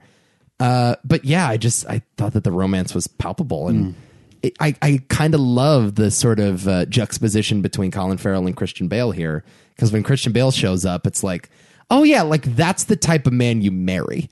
Like Yeah. Colin Farrell's like your college fling or whatever, like that's your first love, but like Christian Bale is like the the steady presence that will bring the bread home for you, and you don't have to worry about him like you know searching for the Northern Passage. Yep. you know, True. And there is like a lot of like universality to that idea, even though like it's a movie set in the 1600s and it's about Roanoke. Oh, it still applies today through and through. I mean, a lot of us have kind of gone through that that whole experience. Yeah. for better or worse. Sure. But I also just love how she get like I guess you could say gets over him, but was more content with John Smith later on in her life, Uh-huh. and how f- uh, unbelievably understated that was. To such a de- I did not expect that whatsoever. Uh-huh. Yeah. it's just like acknowledgement in the purest form, and just just you know accepting the piece of what you had, and it's time to move on. Yes, you know there's but- a lot of maturity to the romance of this movie. Yeah, but how that's okay. It's like we acknowledge the fact that what we had was something special, but now, just like nature, we've we've changed a lot. But Right. you know, let's let's try to find that level of peace and harmony. Yes. throw everything back into the balance, and she does that. Right. 100%. Yeah, it's sort of getting at what the before trilogy is getting at in many ways. Sure, You don't think so? that's a little more complicated. Well, obviously. It's a, it's a little and that's a little more defined by the conversations too. Like this is a film in the pure, like I said, in the pure Yeah. sense. Like every almost everything that happens is done through just the the behavior of the characters. Yeah. Th- this, but I don't know if it's even more. Com- this is com- complicated, but in a different way. I wouldn't quite point to the before trilogy. Okay. I don't know. I don't know. Just thematically, I'm saying that's all. In a way, Yeah, but the only point that I mean to make is that this is an incredibly layered movie with a lot to say, along with just breathtaking cinematography and great performances. And um, yeah, I- this is a movie that, again, I, I don't know how long ago I watched it. It was maybe four or five years ago. Um, and uh, I remember thinking, like, oh, wait a minute, Malik. he's not bad. Yeah, maybe I was just an idiot at 15. Maybe it's the mo- maybe it's me, not the movie. Uh and uh yeah, I I kind of agree with you. This might be my favorite one here. I, it was one of, again. Usually, this is like one of those like Francis Ha moments for me. It's like, fuck yeah, I love this movie. Yeah. it just worked for me on pretty much every level, and I just felt like I like, completely understood it. Yeah. Uh, great. Okay. Uh, good. just a beautiful, beautiful movie. I, you know what? I'm, I, I, I think I said this in my review. It's like I'm just a sucker for beautiful movies. Yeah. like, like, and everyone says, "Oh, you like like pretty images." Like, no, that's not the point. That's not what I'm saying at all. Yeah. you know, Even though there are plenty of pretty images here, sure, sure. lots of them. But uh, the wrestler is a beautiful movie. It's also an ugly fucking movie. Sure. but it's so beautiful. Definitely. Okay. Here we go. Finally, the movie that started it all. Oh no, this is where it, it's all coming to a crash. Much like the plot of Tree of Life, what was old is uh, now here at the end. How sad. yeah, uh, Tree of Life. Uh, it's from 2011, starring Brad Pitt, Sean Penn, and Jessica Chastain. Nominated for Best Picture, Best Director, and Cinematography. Um, didn't win any of them. Surprisingly, The story of a family in Waco, Texas in 1956. The eldest son witnesses the loss of innocence and struggles with his family or with his parents conflicting teachings. I guess that's the plot. it's certainly a coming of age story. There's, there's that. Certainly an interpretation of the plot. yeah. Yeah, so I watched this movie again this morning. I wanted to be in the zone. I wanted to be locked in. So you're still coming down from it in a way. I didn't want me to. You know, I didn't want to like doze off because sometimes you put this movie on at like eleven thirty and you're just gone because you're laying in bed and it's getting Oh, there are late. plenty of movies like that too. You- I, I always tell people do not watch movies late, at- late, late at night. I actually watched most of the Malik movies in the morning, Good. and I found that that was the right time to watch them. Did you watch Thin Red Line in the morning? I did. No, actually, no, it's not true. I watched it in the afternoon. afternoon around uh, four thirty. Well, there's your problem. No, Yeah, just as the sun was setting. can't do it, dude. Can't do it. Yeah. Yeah. Um, okay. So, Tree of Life. Uh huh. You go first. Go. You go first. Help me out. I want to like th- this is what I- I again. I hate to reference my fucking stupid ass letterbox reviews again. Yeah, no one cares about your but I, but I'm gonna do it because I it's like telling people about your dreams, actually my Twitter my Twitteries those Yeah. things your tweets. my tweeteries Your tweets? my tweets is that Tweeteries is not bad. tweeteries I'm I'm calling them tweeteries Yeah. I'm I'm hip guys I'm with the, I I know what the the kids are into nowadays Yeah, it, it, it here's here's the hierarchy, right? Telling people about your dreams, the most annoying thing. Reading your tweets to other people, also a very annoying thing. Uh, telling people about a poker hand that you were just involved in. no one gives a fuck. experience over here Yeah, no one gives a shit. And I think reading your letterboxed reviews. that's a new one that's very new Yeah. Hmm. but I'm happy it's in that pantheon. Um, what I said was, uh, putting it as eloquently as I can, is this movie pretentious? Yes, Oh yeah. absolutely. Oh yeah. Does that mean it is not still a great film? No. That's what I'm going to say. No, it doesn't mean that at all. It is a fantastic movie in every sense of the word. And that's about as, as, as, as well as I can put it. Pretentious as fuck, still an amazing movie. Uh, is this the best dinosaur movie ever made? If the dinosaurs looked a little better, maybe. I'm just asking. No, Nico, it's not. Okay. It's no Velocipaster. It's, it's certainly not. It's no land before time. uh, okay. So the movie starts, and uh, Jessica Chastain says uh, there are two ways through life. There's the way of nature and the way of grace. And I'm like, oh yeah, that's why I hated this movie when Yep. I was 15. Yep, yep. Fuck this shit. Uh, those are not the only two ways through life. I'm not even sure what that means. Yes. Is the way of nature and the way of grace different? Are those uh, mutually exclusive terms? Yeah. Who wrote this? Jeffrey Titler? Seriously. It's a I love I, I love throwing shade at that man. That's a burn. That's a that is a uh, some dark ass shade if I've ever seen it before. so yeah, I heard that and I'm like, okay, uh, here we go again. Why did I revisit this thing? Uh, and then I kept watching, and uh, yeah, I was just I was blown away. You can't do like I was like I, I I I knew like as I knew instantaneously as soon as I got going with it. I'm like oh God, Nika's going to have a 180 degree turnaround on this within like five minutes. I'm just like, what happened to me? Who am I? What is this? Yeah, it's like a 2001 scenario, I imagine, for you. Oh yeah, I, I, it was. um uh, Yeah, this is just like remarkable cinema. Yes. this is just capital C cinema in every Yes. way. It's fucking And incredible. I, I'm almost embarrassed on behalf of my 15 year old self to like tell people this is what cinema is all about.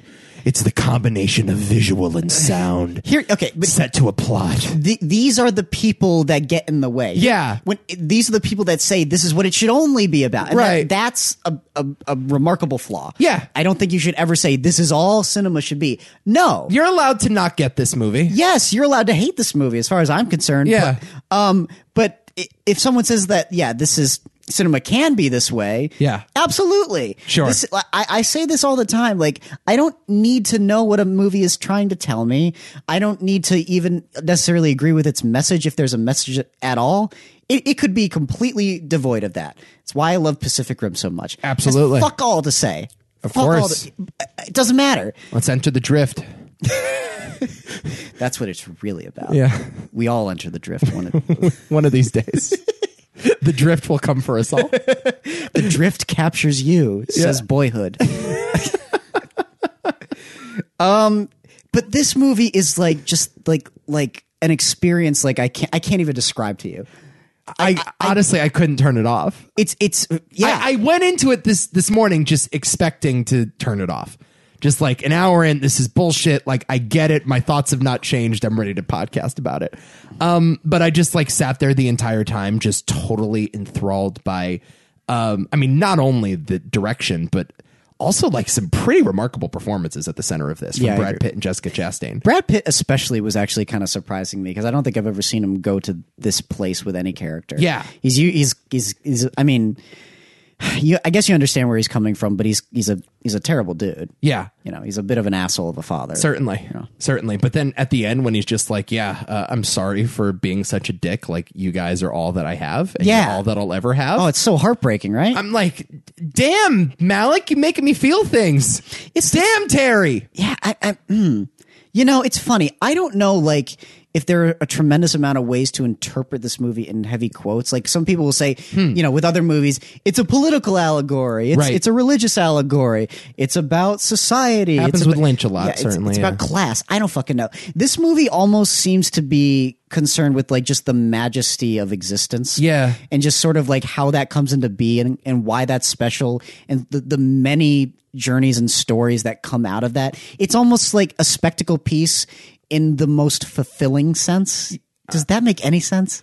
Well, here's what I'll say about Malik. Like the dude tackles very universal themes and Yeah. simple themes. And Yes. um you know, you wouldn't necessarily realize that l- when you listen to some of his voiceover, which is again just like philosophical drivel a lot of the time. And this movie has a ton of that. Don't get me wrong. Oh, like God, there is yeah. some cringeworthy screenwriting in Tree of Life. Yes, yes, yes. But like under the surface, it's just like a movie about a unhappy marriage and Yeah. kids growing up. And uh, you know we're gonna tell it through dinosaurs, but and I, I think like yeah, sometimes the style is the substance. Um, but if you're like a 15 year old douche like me and you're watching this movie, you're thinking to yourself like i get it he has daddy issues why am i spending time with dinosaurs but now i'm like a 25 year old douche and i'm thinking to myself uh, he's got daddy issues show me more of the dinosaurs you know like d- i just think the older you get and the more movies you see uh, like yeah th- like, like that's what you go to the movies for I'm almost- like the spectacle is almost why you buy the ticket Well, I've been saying that for fucking years, and, and Yeah. people have gotten mad at me. I'm like, when people say style over substance, I'm like, that's f- filmmaking. Sure. that's what it's always been. well it's also just like it's a it's a deceptive turn of phrase I know, right? and I, I it's v- it's it it's not. implies that style and substance are two unique entities Yes, that do not over. It's yeah, it's not overlap. fair whatsoever. You're you're entirely right about that because I, I always say like style can very easily be the substance. This is, this is a fantastic example. Yeah. Um. But I also just love like like like when the movie like stops and give us like gives gives us like that Twin Peaks episode eight moment. Yes. Of just like we are journeying through creation Yes. and space and time and It begins with just like this ambiguous flame, and you're not quite sure what that shape is. and you can interpret it into a million things. Yeah. Yeah, I know. And then there's this burst of energy. that just creates the weirdest shit that you don't understand at all. And that's the point. That's like an, a moment where it's like, I am not supposed to understand this until you eventually understand it later down the line. Uh-huh. Yeah. Because that's where we are. Right. Um, it's just like this cacophonous uh, exploration of cause and effect that's both like beautiful but also terrifying and it really puts into perspective like what like life and death means Yeah. it's like because because this stuff actually happens and you're like oh wow oh oh god i guess that puts a greater perspective on like my brother dying in a weird in a weird way You Yeah. know, puts a greater perspective on like our place in the universe or where he's going after he dies or if if if that's even a thing Sure. you know it's and yeah, again, Mm-hmm. it takes him through really all the stages of grief. Like, yes, he's contending with his his father's like emotional abuse, and he's dealing with his son's death in this just like very yeah beautiful, just mosaic way. Yes. Mm-hmm. and it's just something that only film can do. Like, it's it, you can't write this in a book. You can't perform this on stage. you really cannot perform it on stage yeah, you, you know, it's just so visual and so experimental and. um yeah, I just didn't get it, man, and now I do. I just totally get it. i can't tell you why i get it but i i get it It's hard to articulate. that's the and again it's a painting Yeah. it's a painting in the purest sense it's like okay it's just it's a feeling sort of thing and i always ref, uh, echo carpenter where he, he had, a, had a very broad statement about cinema back when he was making halloween and he's like i don't think movies can really tell you anything i just think it's about feeling all the time Uh-huh. Sure. and that just spoke to me so dearly and it actually made me rethink a lot of movies that i maybe didn't give as fair of a shot to just because i was so like in my younger years so enamored with the idea that there needs to be a b c and d happening and then i realized like what, then why are there these other movies here and there that work for me that where a b c and d aren't don't even exist Right. And okay, I understand that, but I, I do want to just counterpoint by saying like thin red line, there's none of that ABCD. Here there is at least like a foundation. There is this family unit that everything lies on. And I like I'm beating a dead horse by saying this, right? But like Malik does understand the heart and soul of this movie. Yeah. And so you can show some fucking dinosaurs and you can show some meteors hitting the earth and you can put Sean Penn in the desert walking through a door frame. You can do all of that shit as long as you understand at the heart of this story, it's about a misguided father and a weak mother and some boys that are f- trying to find out, you know, find and discover their place in the world and how they're being tugged in these two opposite directions. It is just a pretty basic run of the mill suburban Yeah. family story and it's a truly like American family story. all of his movies are american stories too Right. which is so wonderful and so I, I don't again i don't want to criticize th- thin red line too much but i just didn't get that out of thin red line here i understood that there was intentionality and i and i understood what he was getting at It's we yeah, because I mean that depend. It's I guess if your mileage varies on Thin Red Line, that's cool. Because I did feel like there was plenty of that in that movie. So Okay. you know, I guess it's just different from you and I, but it's the same thing here. You know, I would apply the sim- my similar praise from Thin Red Line over to this in that way. Because again, like even the story, it's again still here feels like a, an excuse to explore those ideas so much as it is about specifically uh, a kid trying to deal with his father and trying to you know live in this family and and you know his relationship towards his brother and his brother's death and so on and so forth. It just doesn't. I, I mean, it it's it's almost insta- incidental that it's about those things. Yeah. yeah, It- and it gives it more of an excuse to say like those the the the. the the birth of time and, and, and, and planets and stars, so on and so forth, are just as important to this story as it you know, all led us here yeah. Ju- yeah, exactly. Exactly. Just as important to the brother shooting his his other brother with a uh, a BB gun. yeah in the finger oh Great moment. yeah great moment um as i said before malik's younger brother committed suicide um i'm not sure if he if he killed himself during the hiatus it was later in life i think um so a lot of this is autobiographical i heard one story that his brother, because he was under so much pressure from his father to continue his musical studies, broke both of his hands on purpose so he would no longer have to play piano or whatever. And you can just feel so much of that pain and anguish and trauma in this movie. Yeah. Uh, it is by far and away his most autobiographical, at least of the movies that I've seen. Oh, th- I can't imagine a movie getting any more personal and intimate than this. Yeah. Evidently, he wrote this thing right after he made Days of Heaven in the late 70s. Um, and it was called Q. The, the script was called Q. Um, and it included elements of Tree of Life, um, but it was set in the Middle East during World War One. Uh, and I think actually, like a dinosaur was included in that movie. It was a very like sort of philosophical, ambitious, like 2001 esque tone poem. Well, this feels very 2001 at times. Yeah. Um, and I guess at one point he just stopped making the movie and years later reworked it as Tree of Life. Um, yeah, I many people call this his masterpiece. Many people call this like his uh, his magnus, magnum opus, magnus opus, magnum opus, Uh, a magnum opus. magnum opus. Yeah, okay, there you go. Uh, I don't know if I would necessarily say that, but I I, I get it. I yeah, I, get 100% it. get it, man. This is him at I think his most like creatively charged and his uh, you know just most ambitious. Yeah, it's it, it- even though I'm not sure it's my favorite, it does feel almost like a culmination of everything he's been trying to do. Yeah. you, you could, there's every filmmaker kind of has that movie in in their in their plethora, and it certainly feels like okay, we've climaxed here. Yeah. So Uh, definitely. And at the age of however old he was, 70 almost? Damn, dude. He was born 43. Yeah. So he was 68. this is his Mad Max Fury Road. Definitely. definitely. I totally got it. I just totally got it. And I was floored by it this morning and I just couldn't look away. This is why you should revisit more movies, Nico. Yeah, definitely. I'm sorry. I'm sorry to the world. You know, I just feel so bad. Now I have to go back and update my list and I got it. Now my end of decade list is just totally tainted because it's not even in the top 100. and it should be. Yeah. I was thinking about it, like this. it- It's a it's a remarkable, unbelievable film. Yeah. it like if you're if it if it's not in any like top 100, there's something going on here. Yeah. Um. Yeah. No. It's it's. Is it in my top? I mean, yeah, it's in my top 100. I don't know if it's that high on the list.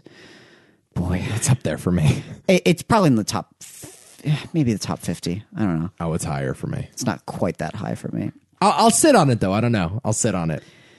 you still need to watch Shame. I, I talk about Shame Well, all right. the fucking Fine. time. Shame is the only one missing from You need my to watch list. Shame. When, when I looked at your list, I'm like, where the fuck is Oh, Shame? Relax. Shame. Fucking chill out. Dude. It's like Steve McQueen's best movie. where is You haven't- Fassbender's? You dick? haven't seen it. Why is it not on this list? Good, That's a good question. Yeah. I love Pitt in this movie. Love Chastain too. She's really good. Very underrated. Uh, okay, so I don't know what we're gonna do here because uh, it turns out we're pretty big Terrence Malick fans. Yeah, I was gonna say I was kind of floored. That's what I was saying before. I had an amazing time I did watching his too. movie. Amazing. I, I did too. That was great. Okay, uh, what do you want to do here? don't know. I don't. I wouldn't say any of these movies. They don't have. None of them have a. trem- I mean, they have some form of a legacy, but it's not like the grandest legacy. Funny enough, I think Tree of Life probably has the most distinct. Probably, yeah. I wouldn't say any of them are impactful. Uh, I guess maybe Badlands to an extent. Yeah, I'm sure it did. Uh, Badlands, by the way, came out debuted at the New York Film Festival, same time as Mean Streets. Really? Same festival as Mean Streets. It's like, Holy shit. yeah, here are two masters of the craft Already. Yeah. during the like same week. Good for them. Good for them. What a, what a time to be alive. Holy I shit. know, man. um, so I I- here's look. I'll be frank here. I, I think Thin Red Line's the worst of the five. I I don't think it has any business getting into the movie Hall of Fame. Uh, and I don't know if you're going to put up that big a fight on me. I, I you're being way too harsh on the movie. Okay. Way too harsh. You should probably again maybe put it off for a couple of years, watch it again. I don't fucking know. Uh-huh. uh yeah, it's not that bad, dude. It's actually quite great. Uh if it, it, Does it belong in the movie Hall of Fame? it's in a conversation for one of the better war films I've ever seen, seriously. Does it belong in the movie Hall of Fame? No, no, no. I'm not going to put up that kind of fight. Okay, good. I'll cross it out. Uh, what do you think? What do you think? As much as I like, I adore the New World. Oh, I love it so much, but It's too much of a cult classic, right? I don't mind putting in cult classics. Neither do I. There's nothing wrong with that. Neither do I. And in a way, like I, ge- I, I, I'm a proponent in this pod to represent sometimes underrepresented movies. Yeah. I love doing that For sure. You know. Yeah. The problem is like even in like cult stat, like it hasn't. It's still behind. That's the thing. Uh Uh-huh. huh. So I don't. ah, God, I don't want to cross it off just yet. Neither do I. I really don't. Neither do I. What was your least favorite movie? man, I don't know. 'Cause Thin Red Line and Tree of Life are kind of tied for me. For your least favorite? Yeah, that's the, I hate saying that because I love them. I love them. I love I them. think we love should cross Tree of Life out that soon, though. 'em. Yeah, I don't know. I don't know. How about Badlands? Let's talk Badlands for a second. Yeah. I I mean, mean- I it's mean- his first movie. But I, I do like Bad. Li- may- I mean, maybe by default, Thin Red Line was my least favorite. But again, that Okay. doesn't mean I didn't love it. Um, Badlands is his first one. Yeah. Um, a lot of times, I think we show some bias towards first pictures. it's my second favorite on the list. Okay. It's certainly my second favorite. It's his most accessible, definitely. yeah, which I come back combat you frequently. Yeah. stop choosing the most accessible movies. yeah, no, I get it. Um, oddly enough, though, it, I again, I really like the movie, and it seems like sort of the obvious choice here. It- it's not my favorite. no, It's not my favorite. Can we cross it out? yeah, Let's cross Badlands out. Fucking love Badlands. I do too. I, I do like it more than Days of Heaven, but again, maybe that would change if I rewatched Days of Heaven. Yeah, I, I was. I just thought like Days of Heaven did everything that Badlands was going for much better. I think they're very different movies. I mean, on a plot level, but just like it was full Malik by 1978. Sure. You know, sure. you want to cross Badlands out? Yeah, yeah, you could. Uh, boy, fuck me. I think I'm with you. I think Days of Heaven and New World are my two favorite. Yeah, they- yeah, they definitely. Uh, well, for, at, the, at this point, it would be Tree of Life and, and New World, but I'm I'm fine with you crossing off Tree of Life just because you love Days of Heaven so much. Because I re- I do remember Days of Heaven being a really great experience.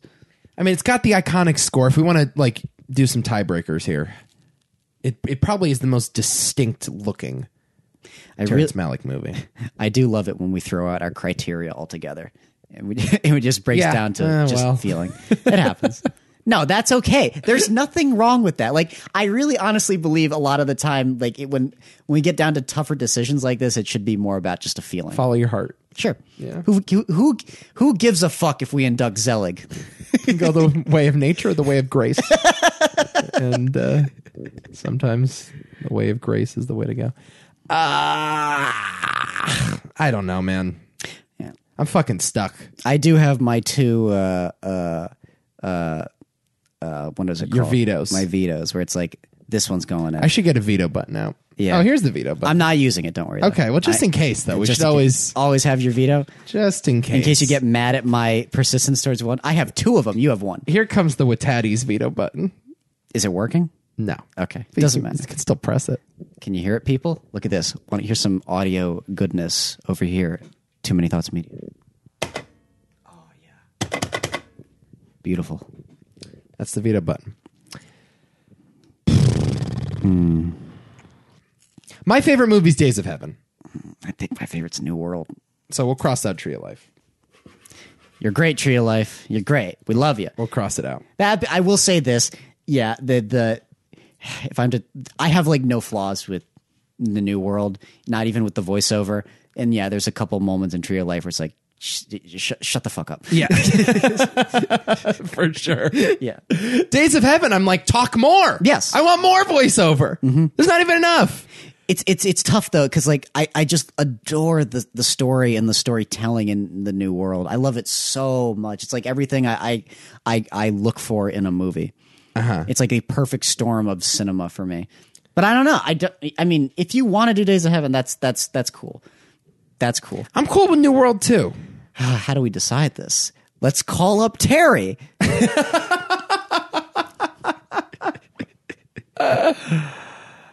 You want to flip a coin? We're coming down to that. Let's flip a coin. All right. you got a coin on you? call it. Just call it. You've been putting it up your whole life, but you just didn't know it. You got a coin on you? I don't. All right. Heads, Days of Thunder, Tails, New World. You have a coin? I'll ask Siri. What? Yeah. what? What? What do you mean? Heads, Days of Thunder, Tails, New World, or other way around? I want heads. Heads, New World, Tails, Days of Thunder. Yeah. It's the first time in podcast history we're doing this. Shit. Hey, Siri, flip a coin. It's heads. Yeah. Okay. Congratulations to the Yeah. New World. How did she decide that? How is she making that decision? She didn't flip a fucking coin. Siri, baby. Thank It's you. the first time ever in the history of the movie Hall of Fame. now I am starting to get annoyed that I keep getting these. you can have the next one. It's okay. It's all right. You gave me last week, didn't you? yeah, yeah, technically I did. Yeah. Okay. That makes me happy. That's kind of a cool decision Yeah. because it's the least expected one, I would say. Definitely. Yeah. I would say even more so than the Thin Red Line. No question. Yeah, th- this is his like least talked about masterpiece. I love I love inducting in these kinds of movies. Okay, New World is in there. Cool. That's that's a weird one, but I'm cool with it. I'm totally fine Me with too. it. Me too. Uh, okay. Um, next week, what are we doing? I don't know. I was trying to think about that, but I, I came up with nothing. do we want to do another director? What do we want to do? A What's year- the deal with Tenant? When's Tenant coming out? uh, September? Oh, we got to wait a little while. Yes, we do. Um, I am so like in. I have I I, I have no expectations on Tenant still. I'm so like in the middle. I, I am just so disinterested. I hate to say it. I'm, Really don't care. but you're gonna come out and just fucking adore. it. It's gonna be your favorite. No, movie. I'm not. Eh, you might. You say, you say that now. All right, you want me to just pick a random year here? Well, whatever we have left. 1978. We haven't done 1978. We've not. Oh yeah, yeah, yeah. I, rem I remember us looking at that and being a little annoyed because there wasn't as much as we expected, Oh, from what I remember. Um, There's Halloween, but like okay. not as much. Well, let's do it then. Why not? All right, I, I can't. bel how many more '70s years do we have? We have 1970 and 1978. Re- we haven't done 1970. No. Okay. Uh, best film. I thought I had an idea for this week, and now I'm forgetting. Shoot. Is there a director or something I wanted to do? I don't know. I totally forget. Ah, I had an idea. Oh, look at this year. Yeah, it's kind of a weak year, but let's let's do it. Oh boy. Okay. Yeah. Days of Heaven came out in '78. Look at that. Hmm. Should we give it another bite at the apple? Hmm. Then I have to rewatch it. I guess if you want. Nah, it's all right. We've talked enough, Malik. This is yeah. It's really not a great year. Uh, my nomination will be The Deer Hunter. Okay, my nomination will be Halloween. Then let's go Midnight Express. I need to see that. So do I. Um, because then then then it's like, what else is there? It's like very like kind of cheap shit. Um, is Enter the Dragon that year? No. What is this? No, like Game of Death. Um, well, there's Piranha. You got Animal House. Animal House came out. Okay. Sergeant Oh, Pepper. Yeah, yeah. Let's do Sergeant. No, we're not. Um, yeah, Animal House. All right, and Greece then I guess, right? How many movies is that? That's five. Wait, wait, wait. Oh, so but, but, but, yeah, I guess you're right. Greece. Damn, man. Greece, Halloween, Midnight Express. Um what else? Greece, Halloween, Animal House Midnight- and Animal- The Deer Hunter. and the Deer Hunter. Yeah, Attack of the Killer Tomatoes with George. Invasion of the Body Snatchers. Which one is that? Donald Sutherland one? The Cat from Outer Space. Cheech and Chong, Up in Smoke, the Superman movie. Yeah, this is not the best year. Every Which Way But Loose. Damn. oh, Last Waltz. yeah, we we We, covered we that. talked to that. Yeah, I think that's that's about right. All right, all right, all right. Yeah, I think the weakest year of the 70s it looks like. Damn. but it's also got some great movies. Oh, The in it. Big Sleep came out that year. I've not seen The Big Sleep. Maybe worth a look. I don't know. We'll we'll talk about it. I think that's about right though. Okay. Okay, cool. All right, that's it. Malik. I'm Yeah. glad we finally did it. That was fun. Now, uh, next one will be Refn. It's happening. It's finally happening, baby. We're doing Nicholas Winding Refn. I just threw out 1970. No, I'm I just. will give you the time and location. Over my dead body. It's not. It's not Wes Anderson. dude. You would like his earlier movies. You wouldn't like Fear X because Fear X fucking blows. Uh, but yeah, dude, you'd love the first two Pusher movies. I think anyway. One of these days. Maybe we'll see New Mutants together and we'll talk about it. Imagine if there's enough to say about New Mutants It's gonna for a be podcast. so bad. it's gonna be a disaster. There is no way in hell that that movie is good. What's that uh, Russell Crowe movie called? Rampage or something? Rampage, Mean Fat Man. Falling Down Part Two. What's that called? Road Rage. Right, no, what the ugh. Rage. Ah. It starts with an I, I think. Um, God damn it! I hate Unhinged. Un- oh, it starts with a U. Okay, unhinged, It starts with an I. inhinged. That's it's called inhinged. Oh, the movies are open today though. AMC opened uh, just today. I am so happy about that, and I got to get a ticket to go see Raiders of the Lost Ark. Hopefully, fingers crossed. That'll be fun for sure. Uh, great. Yeah, can't wait to get back out there. Can't wait. It's gonna be weird. It's gonna be really weird. It's gonna be. I, I was driving by uh, the other day, and I was like, "Oh my god, the lights are on! Yeah. the lights are on!" Yeah. And Abby and I drove up there, and we just took pictures by the, the theater. 'Cause we were so happy. They were like setting up inside, and it was great. It yeah, was. So, oh, it made me so happy. it's like a landmark all of a sudden. It's like, look what I found—a movie theater. I almost cried. It was the best. yeah, I can't wait to get back out there, man. Uh, d- dude, there's I'm gonna see so many movies this fall that I have no business seeing. Abby got me a Stubbs membership, and I haven't used it fucking at all. Oh, it's terrible. an But- A-list? yeah, Really? For how long? a whole year. What? Yeah, until until February 26th. You have unlimited movies? yeah, I'm sure they paused it, right? I hope they did. Yeah. Because Jesus Christ, it was like a great resource, and I was. When did you? When did she sign up for it?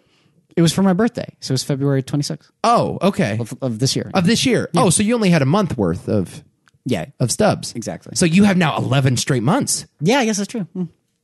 Nice. 11 straight months of free movies. Yeah, yeah, man. You're going to see so much shit. Yeah, It was like when I had Movie Pass, dude. Movie Pass was like a drug to me. It was Yeah. crack. yo, Sonic the Hedgehog, come here, baby. come here, baby. I saw I paid for so many movies that were not worth the money. That is okay. Oh, it's the best. All right. yeah, yeah. Love it. Okay. Uh, we love you so very, very much. Uh, you know the drill. Go to the website, check out all our other shows, go to Discord, where we have uh, we've been talking about some Captain Beefheart on there lately. Have you listened to any more? Listen to a little bit. Listen to a little bit. What was that like for you, Uh, sublime. dude? In a word, sublime. I have to admit, I've been listening to that album non fucking stop. That's incredible. it's the I I that that if I that movie will cure my future cancer. That's that album. I mean, Uh, someone on Discord, I'm not sure who SPK720 is, says I highly recommend listening to track number two entitled "The Dust Blows Forward and the Dust Blows Back." the dust blows forward, the dust blows back. a real piece of poetry. Beautiful. incredible stuff. Yeah, that's just sort of the crackling conversation you can get yourself into on the Discord. Join it on the website, too many thoughtsmedia.com. Click on the sidebar, join our Discord. I actually joined in for a little bit on a few of them. It's fun. Yeah, it is fun. It's a good time. All right. Love you so very, very much. Until next time. I have no memorable line, so I'm just going to quote Christopher Plummer behind the scenes. Terry, you're so boring. You've got to get yourself a writer.